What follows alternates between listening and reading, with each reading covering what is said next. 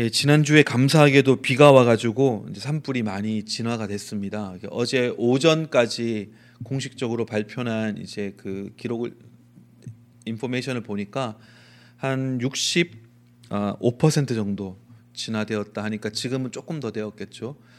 어, 그래서 참 너무 감사하고 어, 그런데 보니까 이제 공식적인 이제 통계를 보니까 어, 불타 가지고 완전히 전소된 집이 어, 293채 거의 한 300채 가까이 뭐 조금 데미지 난 것 난 집까지 치면은 300채가 훨씬 넘죠. 근데 완전히 그냥 불타서 없어진 집만 해도 어, 거의 300채 가까운 그런 상황입니다. 굉장히 큰 일이었는데 참 그래도 불행 중 다행인 것은 한 사람의 인명 피해도 없었다라고 하는 것은 너무너무 감사한 일입니다. 여전히 뭐 오레곤의 다른 지역들과 또 캘리포니아 같은데 이제 여전히 산불 진화에 애를 먹고 있는데 그래서 위에서 기도해 주시기를 바라고요. 보니까 저희가 살던 남가주의 파사데나라고 하는 그 동네 뒷산에도 불이 나가지고 어, 인근의 그 지역들의 주민들이 대피도 하고 그랬더라고요. 그런가 하면은 이제 금요일 밤이죠. 토요일 거의 자정 가까운 시간에 또 거기서 어, 멀지 않은 바로 그곳에서 또 지진이 나가지고 4.8 진, 진도니까 뭐 아주 그렇게 강진은 아니지만 어 굉장히 많은 사람들이 그걸 느꼈나 봐요. 그래가지고 뭐 페이스북에도 많이 올리고 하는 걸 봤습니다. 그러니까 이제 이런 일들을 겪으면서 도대체 2020년은 언제 끝나냐? 아, 왜 이렇게 어려운 일들만 거듭되느냐? 그렇게 또 아, 반문하는 사람들도 있습니다. 자 예전에 본 재밌는 그림인데요. 2020년 캘린더가 있습니다. 예, 1월 달에는 호주에서 대산불이 있었고 2월 달에는 아프리카에서 메뚜기 떼가 휩쓸고 갔고 그리고 이제 3월부터 본격적으로 이 코로나 바이러스 팬데믹이 시작합니다. 그런가 하면 이제 6월부터는 이제 막 시위가 이제 벌어나기 시작하고 어, 했습니다. 아마 이걸 만든 사람이 6월 달에 만들었나 봐요. 이제 그러면서 7월부터를 쭉 이제 다시 예측을 한 겁니다. 7월에는 그냥 태양열 막 이게 솔라 플레어가 해가지고 뭐큰 일이 일어나고 옐로스톤에 화산이 폭발하고 팬데믹이 다시 찾아오고 유성이 떨어지고 어, 그래서 2020년에 지구가 멸망한다라고 해도 어, 별로 이상할 것 같지 않은 이제 그런 좀 우리 일들을 지금까지 겪어왔습니다. 그러다 보니까 어떤 일도 있냐면은 저번에도 한번 잠깐 말씀드린 것 같은데요. 어, 버거킹에서는 재미있는 프로모션을 했습니다. 7월 달에 보시면은 크리스마스 인 줄라이 해가지고 버거킹에서 아, 이 이제 프로모션을 했습니다. 사람들이 아 빨리 2020년이 끝났으면 좋겠다 하니까 크리스마스면 12월 25일 거의 연말이잖아요. 그래서 아, 이제 빨리 한 해가 끝났으면 좋겠다 하는 그런 마음과 또 크리스마스 그 시즌이 주는 그 기쁨과 소망의 그 훈훈한 느낌들 있지 않습니까? 그걸 좀 사람들로 느끼게 하기 위해 가지고 아, 이런 크리스마스 얼리 크리스마스 인 줄라이라고 하는 이런 프로모션을 했습니다. 근데 이제 뭐 족이 있는 것처럼 어, 단지 그냥 사람들에게 힘든 사람들에게 좀 위로를 주고자 하는 뭐 마음도 조금은 있었겠지만 아무래도 비즈니스다 보니까 예, 예, 팬데믹 때문에 장사가 안 되니까 이런 방식으로라도 좀 팔려고 뭐 어, special meal도 저기 이렇게 어, 특가로 해가지고 이제 판매하고 그러더라고요. 이제 빨리 모든 것이 좀 끝났으면 좋겠다, 더 이상 없었으면 좋겠다라고 하는 그런 이제 사람들의 마음에 아마 좀 반응한 그런 예인 것 같습니다. 제가 여러분들께 기쁜 소식을 전하겠습니다. 네, 한 해가 끝났습니다. 드디어 끝났습니다. 어, 지난 금요일 해, 금요일 해지면서부터 오늘 해질 때까지가 유대력으로 로시 하샤나 그래가지고 새해입니다. 유대력은 좀 다르거든요. 그래서 이제 매년마다 뭐 날짜는 조금 계속 바뀌지만 어, 지금 딱 오늘이 뉴이어입니다. 해피 뉴이어 새해입니다. 드디어 이제 한 해가 끝이 났습니다. 어, 제가 이제 보니까요 작년 말 그리고 올해 초에 미국에 있는 많은 목사님들이 거의 비슷한 주제와 그 내용으로 설교들을 하셨더라고요. 그게 뭐냐면은 어, 비전 2020, 2020 비전이라고 하는 어, 그런 내용입니다. 어, 우리는 이제 한국에서는 시력을 잴 때 뭐 1.0, 1.5 이렇게 하지 않습니까? 그래서 가장 완벽한 시력 2.0인데 미국에서는 이제 20이라고 부르더라고요. 그래서 20, 20 비전 그러면 perfect vision을 의미합니다. 어 근데 이제 올해가 2020 2020년이잖아요. 그래서 이제 많은 목사님들이 아, 2020 비전, 퍼펙트 비전을 가집시다. 뭐 이렇게 설교도 하고 그리고 올해 하나님께서 참 놀라운 우리 비전을 주시고 어, 그래서 정말 놀라운 일들이 많은 한 해가 될 것입니다. 그렇게 선포하고 했습니다. 근데 이게 뭡니까? 최악의 일들이 거듭되고 있는 한 해가 되고 있습니다. 근데 이제 미국 표현 중에 이런 말이 있죠. 미리 잠깐 보여드렸는데 어, hindsight is 2020 이런 말이 있습니다. hindsight이 뭐죠? hindsight은 foresight의 반대말이잖아요. foresight은 앞을 내다보는 눈이라면 hindsight은 뒤를 돌아보는 눈입니다. 근데 hindsight is 2020라고 하는 말의 뜻은 무엇일까요? 이 말은 지나고 나서 돌아보면 그러면은 모든 것이 그제서야 온전히 제대로 보인다 그런 겁니다. 그때는 보이지 않았는데 지나고 돌아보니까 보인다는 거죠. 그때는 몰랐는데 지나고 돌아보니까 이해가 되는 것들, 깨달아지는 것들이 있다. 이런 말 아니겠습니까? 여러분 어떠십니까? 지금까지 우리 2020년을 어, 돌아볼 때 아, 그때는 못 봤는데 지금은 보이는 것들이 있습니까? 아니면은 그때는 전혀 감을 못 잡았는데 지나고 나서 돌아보니까 좀 깨달아지는 것들이 있으신가요? 유대인들의 새해 이 로시 하샤나가 다른 문화권이나 다른 종교들이 어, 이렇게 지키는 새해와 아, 좀 다른 차이 나는 대표적인 특징이 있습니다. 다른 그 새해는요, 새해가 온 것에 대한 기쁨, 그리고 그 다음 한 해에 대한 어떤 뭐 소망이나 기대, 여기에 더 많이 포커스가 있다면 유대인들의 새해 로시 하샤나는 지난 1년을 돌아보는 그런 절기입니다. 지난 1년간 돌아보면서 내 삶 가운데서 어떤 문제가 있었는지, 어떤 잘못이 있었는지 그런 것들을 성찰하고 반성하는 시간, 돌아보는 시간을 가집니다. 그리고 그에 따라 가지고 회개하는 시간을 가집니다. 그렇기 때문에 로시아샤나로부터 10일이 지난 이후에 지키게 되는 굉장히 중요한 유대인의 절기가 뭐냐면 바로 욤키프루입니다. 그러니까 우리말로 하면 대속죄일이라고 하는 거죠. 성경에도 있지 않습니까? 1년에 단 한 번 대제사장이 하나님의 법궤가 있는 지성소에 들어가는 날이 바로 욤키프루입니다. 그때 이제 피를 가지고 들어가서 언약궤 가운데 뿌리는 거죠. 그러면서 자기 자신과 이스라엘 백성들의 죄를 다 속죄하는 것. 1년에 단 한 번 들어가는 그 지극히 거룩한 장소에 한 번 들어가는 날이 욤키프루입니다. 그것이 바로 대속죄일입니다. 그러니까 회개하는 날이에요. 저는 지금 이 순간 우리에게 정말로 필요한 것이 바로 이것이라고 믿습니다. 저에게도요 작년 말 또 새해를 맞이하면서 2020년이 뭔가 새롭고 놀라운 것의 시작일 것이라고 하는 그 마음과 말씀을 하나님 주셨어요. 근데 뚜껑을 열고 보니까 어떻습니까? 어, 이게 이거야?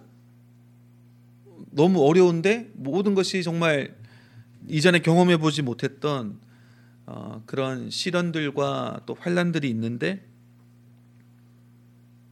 언제나 그렇듯이 하나님의 생각과 우리의 생각은 좀 다릅니다. 하나님 보시는 것과 우리가 보는 것은 좀 차이가 있습니다. 저에게 주셨던 그 마음이나 말씀이 잘못된 것이라고 저는 생각하지 않습니다. 다만 그것을 위한 준비가 필요함을 저는 깨닫지 못했던 거죠. 그때는 보지 못했던 겁니다. 근데 지나고 나서 돌아보니까 아, 하나님 약속하신 말씀하신 그것이 온전히 임하기 위한 반드시 필요한 전제 조건 혹은 준비가 있었구나라고 하는 것을 깨닫게 되었습니다. 특별히 요즘 교회가 참 어려움을 많이 당하죠. 함께 모여서 예배드리지도 못합니다. 또 한국 같은 경우에서는 사람들로부터 사회로부터 교회가 많이 지탄을 받기도 합니다. 한편으로는 저는요 굉장히 감사한 마음이 듭니다. 소망도 세, 생깁니다. 왜냐하면 하나님께서 무엇인가 새로운 일을 하기 위해서는 항상 먼저 모든 것을 정리하십니다. 판단하십니다. 베드로전서 4장 17절에도 하나님의 집에서 심판을 시작할 때가 되었나니 만일 우리에게 먼저 하면 하나님의 복음을 순종하지 아니하는 자들의 그 마지막은 어떠하며 그러니까 이 말은 뭐냐면 하나님이 세상을 판단하시기 전에 무엇부터 먼저 판단하신다고요? 하나님의 백성들부터 먼저 판단하신다는 겁니다. 아, 세상을 판단하려고 하는데 세상이 하는 짓거리와 똑같은 짓거리를 교회가 하나님의 백성들이 하고 있으면 어떡하겠습니까? 하나님은 하나님의 가솔들부터 먼저 살피십니다. 준비를 시키시는 거예요. 제가 말씀드렸지 않습니까? 하나님의 저지먼트는 컨담네이션이 아닙니다. 모든 것을 바로잡고 새롭게 하기 위한 하나님의 은혜이고 또 사랑이 담겨져 있는 겁니다. 우리가 잘 아는 유명한 말씀이 있죠. 역대하 7장 14절 말씀 보면 이렇게 되어 있습니다. 내 이름으로 일컫는 내 백성이 그들의 악한 길에서 떠나 스스로 낮추고 기도하여 내 얼굴을 찾으면 즉 겸비해서 하나님 앞에서 회개하며 하나님께 나아가면 내가 하늘에서 듣고 그들의 죄를 사하고 그들의 땅을 고칠지라. 고백한 우리의 죄를 용서하시고 또 우리의 땅 땅으로 대변되어지는 우리 삶의 모든 것들을 다시금 고치시고 회복시킨다는 겁니다. 근데 이 말씀을 하시는 그 context 배경이 뭔지 아세요? 그 바로 앞에 13절을 보시면 이렇게 되어 있습니다. 혹 내가 하늘을 닫고 비를 내리지 아니하거나 혹 메뚜기 떼들에게 토산을 먹게 하거나 혹 전염병이 내 백성 가운데 유행하게 할 때에 특별히 확 마음에 와닿는 그런 단어들도 있죠. 이런 여러 가지 어려운 일들이 있을 때 그때 어떻게 하라?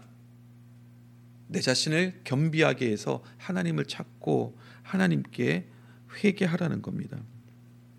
코로나로 인해서 많은 사람들이 힘든 시간을 보냈고 지금도 보내고 있습니다. 거기에 이런저런 다른 여러 가지 어려운 일들도 겹치게 되었죠. 여기에 대해서 우리가 뭐 여러 가지로 이야기할 수 있고 또 어, 새로운 뭐 관점이나 전략들에 대해서 이야기할 수도 있습니다. 하지만 우리가 가장 먼저 해야 되는 우선순위 가장 중요한 것은 뭐냐면은 우리 자신을 살피는 거예요. 문제와 고난이 있기 때문에 그것 때문에 우리가 힘들고 우리가 두려워하고 우리가 걱정하는 것이 아닙니다. 그것들은 다만 이미 우리 안에 있는 것을 밖으로 드러내게 되는 기회일 뿐입니다.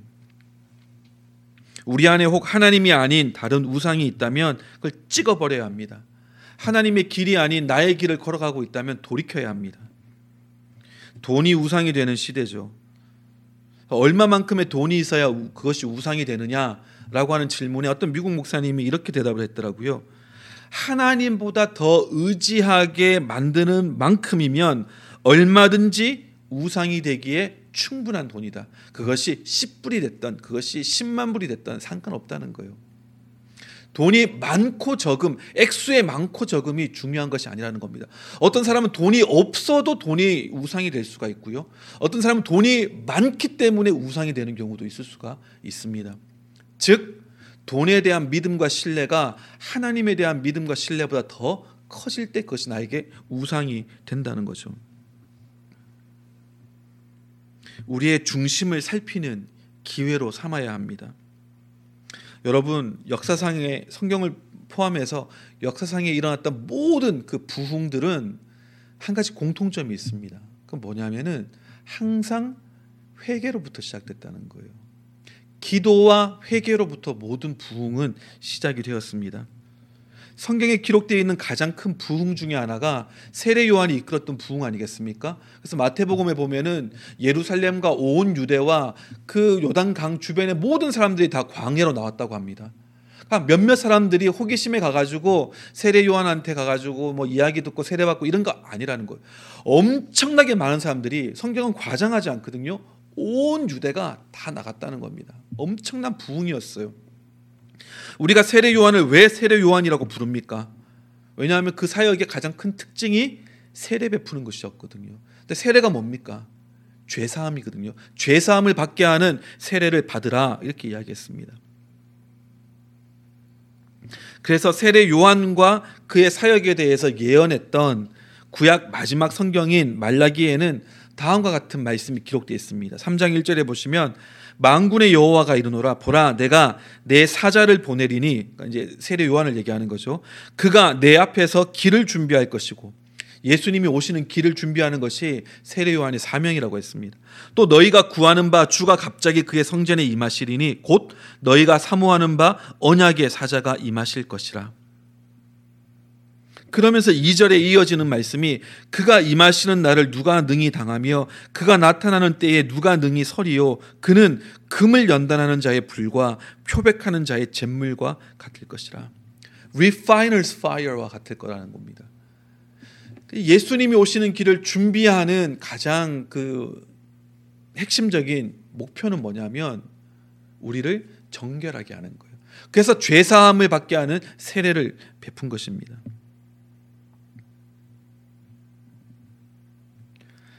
하나님은 우리의 삶 속에서 불필요한 것들을 제하시고 우리의 시선과 마음을 올바른 것으로 향하게 하시고 우리에게 있어서 정말 중요한 것이 무엇인지 깨닫게 하셔서 삶의 우선순위를 세우게 하시고 우리를 깨끗하고 정결하게 하심으로 우리를 준비시키는 겁니다. 이것이 하나님의 준비예요. 그래서 하인사이시죠. 지나고 나서 돌아보니까 아, 그렇구나 이런 깨달음 가운데 제가 올해 초부터 했던 설교들을 한번 쭉 살펴보았습니다. 1월 첫 번째 그 첫 세 주에 걸쳐서 했던 설교가 첫, 어, 첫 주가 좌행참에 대해서 했죠. 우리가 앉고 서고 행하는 것 어디에 거해야 하는지 무엇을 행해야 하는지에 대해서 얘기했습니다. 그리고 선택 장애를 뛰어넘어 그리고 뉘우치는 마음과 행동하는 결단 전부 다 우리의 지금 위치를 조정해서 우리가 선택하고 결단하고 행동해야 될 필요에 대해서 그렇게 어, 말씀하면서 올해를 시작했습니다. 그리고 나서는 예배와 기도에 대해서 설교를 했고요. 하나님의 집과 하나님의 일들에 대해서 말씀을 나눴습니다. 그리고는 저희가 이제 리셋 시리즈를 했었죠. 돈, 시간, 생각, 선택 등등에 대해서 우리가 다시 한번 모든 것을 리셋, 다시금 재정비해야 될 필요성에 대해서 함께 나눴습니다. 최근에는 하나님에 대한 오해를 풀고 또 그분의 음성에 귀 기울이는 삶에 대해서 나눴고 또한 말씀과 기도라고 하는 두 기둥 세우는 것에 대해서 어, 설교했습니다. 이 모든 것이 다 기본과 기초에 대한 것입니다. 하나님 중심의 믿음을 가지는 것에 대해서 다시 한번 점검하고 나간 거죠. 그러니까 이걸 한마디로 정리하자면은 제자리를 찾아가는 것에 대한 메시지들이었습니다. 이것이 회개입니다. 우리가 있어야 할 그 자리에 돌아가는 것. 제가 무서운 이야기 하나 해드릴까요? 여러분 시간이 지나고 2020년을 우리가 되돌아볼 때 하인사에서 되돌아볼 때 분명히 이렇게 이야기할 겁니다. 아 그때가 참 좋았어. 이렇게 얘기할 겁니다. 왜 그렇죠? 가면 갈수록 호락호락하지 않을 거예요. 왜요? 아, 성경 말씀이 정말 참이라면 마지막 때가 가까워지면 가까워질수록 우리에게는 어려운 일, 더 어려운 일들이 닥쳐올 것이기 때문입니다. 그렇기 때문에 2020년은 우리에게 어떻게 보면 은혜입니다. 예방 주사 놓는 거예요. 우리 자신을 돌아보고 살필 수 있는 기회를 주시는 겁니다. 하지만 여기에 대해서 우리가 너무 낙심하거나 두려워할 하지 말아야 할 것은 그와 함께 하나님의 일하심과 은혜와 능력도 지금까지 경험해 보지 못한 그런 모습으로 우리 가운데 임하실 것이기 때문입니다. 어둠도 짙어가지만 빛도 강하게 되어져 갈 것이기 때문입니다. 밖으로는 새로운 난리와 난리 소문이 더욱 많아지고 더 커져 가겠지만 안으로는 이전에 경험해 보지 못한 부흥과 영광과 회복을 우리가 보게 될 것입니다. 우리가 잘 아는 이사야 60장 1절 말씀 1절 말씀 보시면 일어나라 빛을 발하라 이는 내 빛이 이르렀고 여호와의 영광이 내 위에 임하였음이니라. 우리 수련의 주제로 부흥의 어, 문구로도 많이 하는 그런 구절입니다. 근데 이 말씀의 배경 context는 뭡니까? 그다음 2절 보니까 보라 어둠이 땅을 덮을 것이며 캄캄함이 만민을 가리려니와 오직 여호와께서 내 위에 임하실 것이며 그의 영광이 내 위에 나타나리니 무슨 말입니까? 어둠이 더 짙어 가게 될 것이라는 거죠. 하지만 어둠이 더 짙어 갈수록 하나님의 영광의 빛이 너희 가운데 더 온전히 더 밝게 임하게 될 것이라는 말씀입니다. 그렇기 때문에 우리가 일어날 필요와 이유와 또 조건이 된다는 거죠. 오히려 우리가 두려워해야 될 것은 가장 밝게 빛나는 그 빛은 보이지 않고 점점 더 짙어만 가는 어두움만 보이는 위치에 우리가 서 있는 것. 그러면은 그건 정말 두려운 일이죠. 마지막 때는 빛과 어둠의 영적인 전쟁입니다. 중간 지대는 더 이상 없어요. 여러분은 어디에 설 것입니까? 지금 한국도 그렇고 미국도 그렇고 점점 크리스천으로 살아가는 것이 명예스러운 것이 아닌 자랑스러운 것이 아닌 그 시대를 우리가 살아가고 있습니다. 저는 오히려 잘 된 것 같아요. 왜? 이제 점점 중간지대 무늬만 크리스천들은 아마 없어질 겁니다. 나 교회 다닙니다. 나 크리스찬입니다. 라고 떳떳하게 용감하게 얘기하기가 참 어려운 때가 오히려 앞으로 더 다가올 수도 있을지 모릅니다. 하지만 그렇기 때문에 하나님만을 주로 고백하고 정말 내 삶 가운데서 크리스천답게 살아가는 사람들은 점점 더 많아질 것이고 점점 더 빛을 발하게 될 것입니다. 여러분 기억하세요.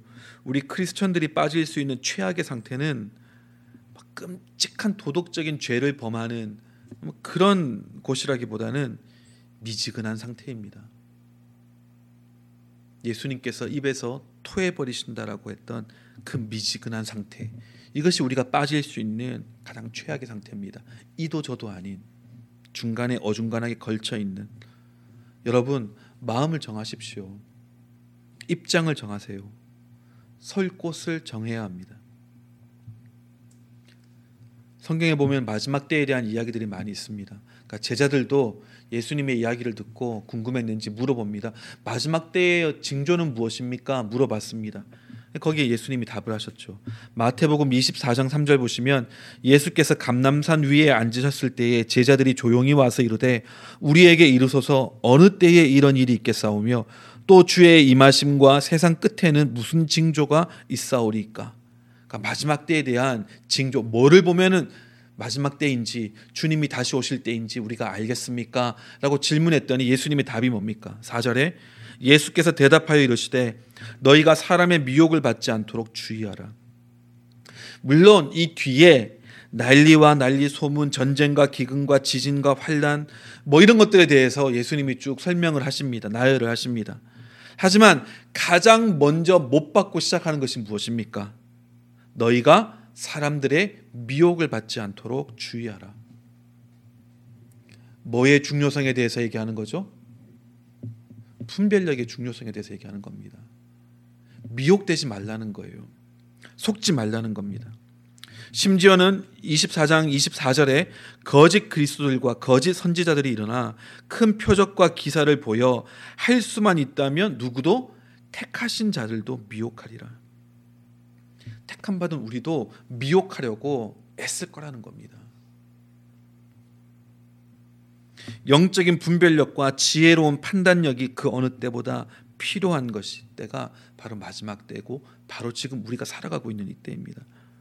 그렇기 때문에 요엘서에서 마지막 때에 대해서 예언하고 있는 말씀 가운데도 요엘서 2장 28절 말씀 보시면 그 후에 내가 내 영을 만민에게 부어 주리니 너희 자녀들이 장래일을 말할 것이며 너희 늙은이는 꿈을 꾸며 너희 젊은이는 이상을 볼 것이며 사도행전에서도 이 요엘서 말씀을 인용하시면서 이 약속의 첫 열매가 임했음을 선포했죠.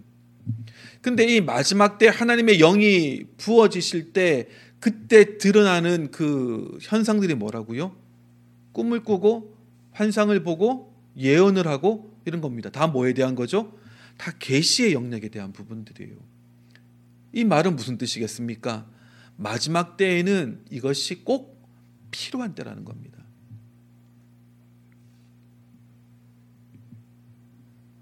분별력이 없으면 하나님의 말씀을 우리가 깨닫지 못하면 하나님의 이상을 우리가 보지 못하면 쉽게 우리가 흔들리거나 심지어 미혹당할 수도 있는 그런 때가 마지막 때이기 때문입니다. 여러분 우리가 분별력을 가지기 위해서 필요한 것은 무엇일까요? 분별력이라고 하는 것이 어떤 뭐 지식이 아닙니다. 어떤 감이 아닙니다. 분별력의 핵심은요 하나님을 아는 거예요. 모든 분별력은 진짜와 가짜를 가리는 거잖아요. 그걸 할 수 있는 가장 확실한 방법은 진짜를 분명하게 아는 거죠. 진리는 인격이라고 말씀드리지 않았습니까? 내가 곧 길이요 진리요 생명이니. 우리가 하나님을 예수님을 우리가 개인적으로 더 알아가는 것이 분별력에 있어서 가장 중요한 부분입니다. 그래야 그분의 뜻과 그분의 길을 알 수 있기 때문입니다. 하나님을 알기 위해서는 우리가 지혜와 계시 영이 필요합니다. 그래서 바울은 기도했죠. 에베소서 1장 17절에 우리 주 예수 그리스도의 하나님 영광의 아버지께서 지혜와 계시의 영을 너희에게 주사 하나님을 알게 하시고 우리가 영이신 하나님을 제대로 알기 위해서는 하나님의 그 영, 지혜와 계시의 영이 우리 가운데 임해야 합니다. 그래서 우리는 기도해야 돼요. 다른 어떤 것보다 하나님 지혜와 계시의 영을 주셔서 하나님을 내가 제대로 또 온전히 알게 해 주세요. 이것이 우리 기도 생활의 가장 핵심적인 기도가 되어야 됩니다. 이 지혜와 계시 영이라고 하는 것은 무슨 뭐 신받아 가지고 어 뭐 점치고 하듯이 그런 것이 아닙니다. 미래를 알려달라고 하는 기도의 차원이 아닙니다. 하나님의 뜻을, 하나님의 마음을, 하나님이 누구신지를 알 수 있는 그 하나님의 영을 부어달라고 하는 그런 기도이죠. 이것은 그저 주문 외우듯이 하는 기도가 아니라 우리의 정말 간절한 중심을 드리는 기도입니다. 어떤 중심이요? 내가 하나님을 알기 원합니다. 내가 하나님의 뜻을 행하기 원합니다. 그러니 나로 하나님을 하나님의 뜻을 하나님의 길을 알게 해주세요. 라고 하는 기도입니다. 한번 들어보고 내가 받을 만 하면 받고 걸을 만 하면 걸으겠으면 이것이 아니라 하나님 나에게 있어서 제일 중요한 것은 하나님을 아는 것이고 하나님의 길을 아는 것이고 그래서 그 길을 걷는 것이고 주님의 뜻을 아는 것이, 것이어서 그 뜻을 행하는 것입니다. 그러니 하나님 주님의 뜻을 알게 해주세요. 라고 기도하는 그 마음의 중심이 있어야 합니다. 우리가 다니엘서를 읽었는데요. 다니엘의 위대한 점이 무엇입니까? 여러 왕들이 바뀌고 심지어 나라가 바뀌는 가운데서도 국무총리직을 유지한 것 이것이 위대한 게 아니죠. 아니면은 뭐 놀라운 환상을 보고 꿈을 해석할 수 있는 그런 은사와 능력 이것 때문에 훌륭한 것도 아닙니다. 우리가 읽었던 말씀 보시면 그가 또 언약을 배반하고 악행하는 자를 속임수로 타락시킬 것이나 오직 자기의 하나님을 아는 백성은 강하여 용맹을 떨치리라. 다니엘이 위대했던 점은요. 어떤 상황과 환경 속에서도 높은 위치든 낮은 위치든 모든 것이 술술 풀리는 상황이든 아니면 적대적인 상황이든 상관없이 항상 자기의 하나님을 아는 것에 그 마음과 시선을 두었던 사람입니다. 왕들과 나라들의 운명에 대해서 그리고 앞으로 되어질 이 세계사의 여러 가지 중요한 일들에 대한 놀라운 환상과 계시 가운데서도 무엇이 중요한지를 알았던 사람이에요. 그것이 중요한 것이 아니라 그 역사를 주관하시는 하나님을 아는 것이 가장 중요했음을 알았던 사람입니다. 단지 겁이 없고 용감했기 때문에 왕의 명령을 어긴 것도 아니고 자기의 신앙을 지킨 것도 아니고 사자굴에 들어간 것도 아닙니다. 원래 이 사람은 용감한 사람이야. 그래서 그랬던 것이 아닙니다. 자기 하나님이 어떤 분이신지를 알았기 때문에 용맹할 수 있었다는 거죠. 오직 자기의 하나님을 아는 백성은 강하여 용맹을 떨치리라. 누가 됐든지 상관없이 자기 하나님을 아는 백성은 누구든지 용맹하여 강하여 용맹을 떨칠 것이라는 겁니다. 그래서 속임수 가운데 그 혼란 가운데 길을 잃지 않고 타락하지 않을 수 있었다는 거죠. 그 비결은 무엇이라고요? 다니엘 1장 3절 보시면 다니엘은 뜻을 정하여 왕의 음식과 그가 마시는 포도주로 자기를 더럽히지 아니하리라 고 처음에 잡혀왔을 때 바벨론에 끌려왔을 때 왕의 그런 진미들을 베풀어 주는데 그런 진미들로 자기를 더럽히지 않겠다고 어떻게 했다고요? 마음에 결심했다는 겁니다. 그러니까 부딪혀 보고 좀 힘들면 포기하고 좀 이렇게 한번 좀 잘 딜해 보고 받아들여지면 좋고 아니면 어쩔 수 없고 이런 것이 아니라 마음을 딱 정했다는 겁니다. 난 안 먹기로. 다니엘 9장 3절에도 내가 금식하며 베옷을 입고 죄를 덮어 쓰고 주 하나님께 기도하며 간구하기를 결심하고 하나님의 환상 가운데 그 뜻을 알고자 자기 자신을 낮추고 회개하고 굵은 배를 입고 하나님께 기도하고 간구하기로 어떻게 했다고요? 결심함에 마음을 먹었다는 거예요. 그랬더니 천사 가브리엘이 찾아와 가지고 여러 가지로 이야기해 주고 설명하죠. 다니엘서 9장 22절 보시면 내게 가르치며 내게 말하여, 이르되 다니엘아 내가 이제 내게 지혜와 총명을 주려고 왔느니라. 천사 가브리엘이 와가지고 지혜와 총명을 주고 어, 그 환상에 대한 설명을 해석을 주게 주러 왔다라고 하는 거죠. 근데 재밌는 표현이 있습니다. 그 다음 23절 보시면 곧 네가 기도를 시작할 즈음에 명령이 내렸으므로 이제 내게 알기로 왔느니라. 언제 오게 되었다고요? 금식 기도가 끝났을 때 40일 기도가 마무리되었을 때 나의 정성을 다 바쳐 가지고 무엇인가를 했가 아니라 내가 하나님께 내 자신을 낮추고 기도하기로 결심했을 때 그때 하나님으로부터 가브리에게 명령이 떨어졌다는 거죠. 무엇이 중요한 겁니까? 우리 마음을 정하는 것이 중요한 겁니다. 뜻을 정하는 것, 결심하는 것. 고레스 왕 때 히데길 큰 강가에서 본 환상에 대해서도 다니엘서 10장 12절에 보시면 그가 내게 이르되 다니엘아 두려워하지 말라 네가 깨달으려 하여 내 하나님 앞에 스스로 겸비하게 하기로 결심하던 첫날부터 네 말이 응답받았으므로 내가 네 말로 말미암아 왔느니라. 그 다음에 또 어떤 환상을 보고 다니엘이 이 뜻을 알고자 내가 내 자신을 겸비하게 하고자 결심했을 때 그때 왔다는 겁니다. 환상을 보았을 때도 아니고 그것 가지고 뭐 3일 밤낮을 금식하고 정성을 다 바친 후회가 아니라 그 뜻을 알고자 내 자신을 겸비하게 하고 하나님의 얼굴과 뜻을 구하고자 결심하던 그 순간에 하나님의 응답이 오는 겁니다. 우리의 결심이 중요한 거예요. 하나님을 더욱 알기로 하나님의 길을 온전히 걷기로 결심하고 돌이키는 것 그것을 우리가 가리켜서 회개라고 합니다. 그렇기 때문에 우리가 마음을 정해야 돼요. 제가 늘 말씀드리지 않습니까? 하나님의 뜻을 하나님의 음성을 듣고 하나님의 뜻을 깨닫는 것에 대해서 가장 중요한 키가 뭐라고요? 요한복음 7장 17절에 사람이 하나님의 뜻을 행하려 하면 이 교훈이 하나님께로부터 왔는지 내가 스스로 말함인지 알리라. 내가 하는 이야기가 그냥 사람의 말인지 거짓말인지 아니면 하나님께서 하시는 말씀인지 너희가 어떻게 하면 알 수 있다고요? 어떻게 하면 분별할 수 있다고요?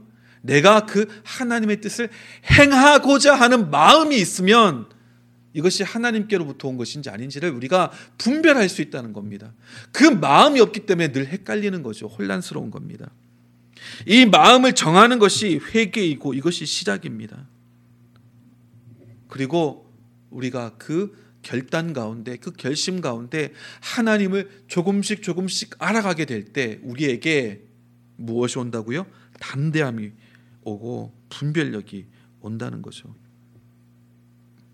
다니엘서 11장 32절 말씀. 그가 또 언약을 배반하고 악행하는 자를 속임수로 타락시킬 것이나 오직 자기의 하나님을 아는 백성은 강하여 용맹을 떨치리라. 2020년 많이 혼란스러웠습니다. 갈수록 더 그럴 수, 더 그럴 수 있어요. 어떡합니까? 무엇이 참입니까? 마지막 때의 징조가 뭐라고요? 너희는 미혹되지 않도록 조심하라. 어, 저 미혹될 것 같은데요. 저 분별력이 없는데 어떻게 하면 좋을까요? 무엇부터 시작하라고요? 내 마음부터 정하라는 겁니다. 로시 하샤나입니다. 지난 1년을 돌아보는 때입니다. 혹은 지난 우리의 삶을 돌아보는 때입니다. 그리고는 재조정해야 됩니다. 리셋해야 됩니다. realign 해야 됩니다. 가장 중요한 것은 뭐라고요? 하나님, 내가 나에게 일어나는 일들 상관없이 내가 처하게 되는 상황에 상관없이 내가 하나님을 알기로 내 마음을 정합니다. 그것이 나의 삶의 가장 중요하고 가장 첫 번째 되는 목표가 됨을 내가 고백합니다. 여기에 내 마음을 정합니다. 하나님을 알고 하나님의 뜻을 알고 주님의 길을 알기에 내가 그 뜻을 행하고 그 길을 걸어가기 원합니다.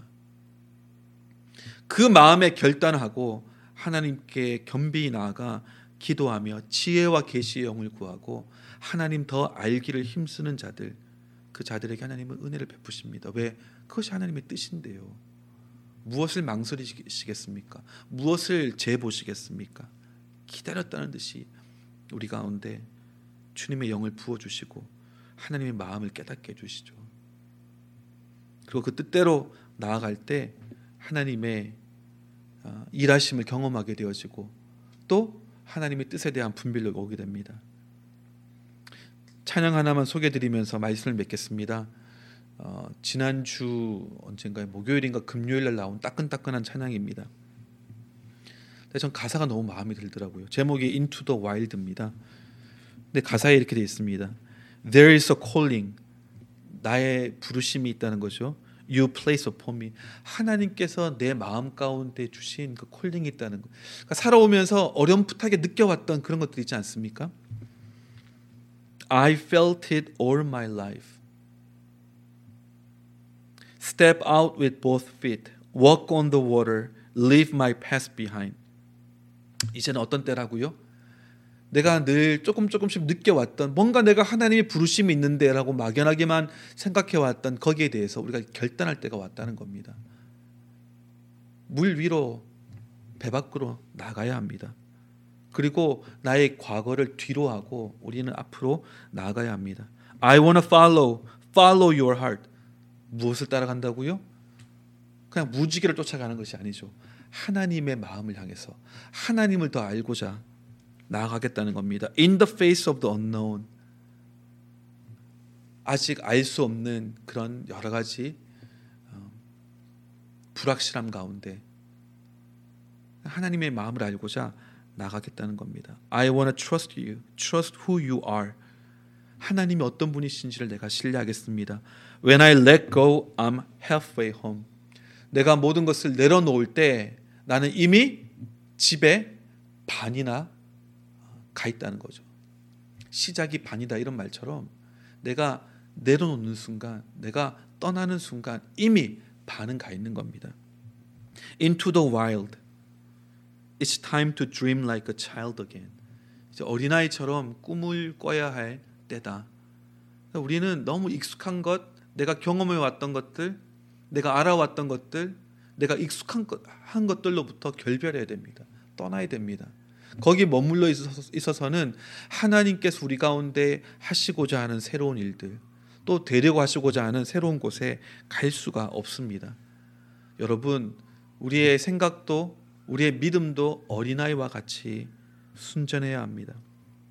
Into the wild, letting go is where life begins. 내려놓고 포기하는 것이 바로 진정한 우리 삶의 시작점이다라고 하는 거죠.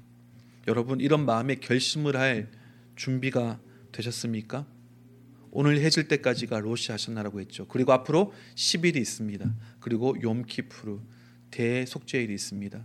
여러분 이 기회 이 시간들을 놓치지 마시고 내 자신을 돌아보고 점검하시고 다시금 서야 할 곳에 서고 앉아야 할 곳에 앉고 행해야 할 것을 행하겠다라고 마음에 결심하시는 저와 여러분 될 수 있기를 주님의 이름으로 축원합니다.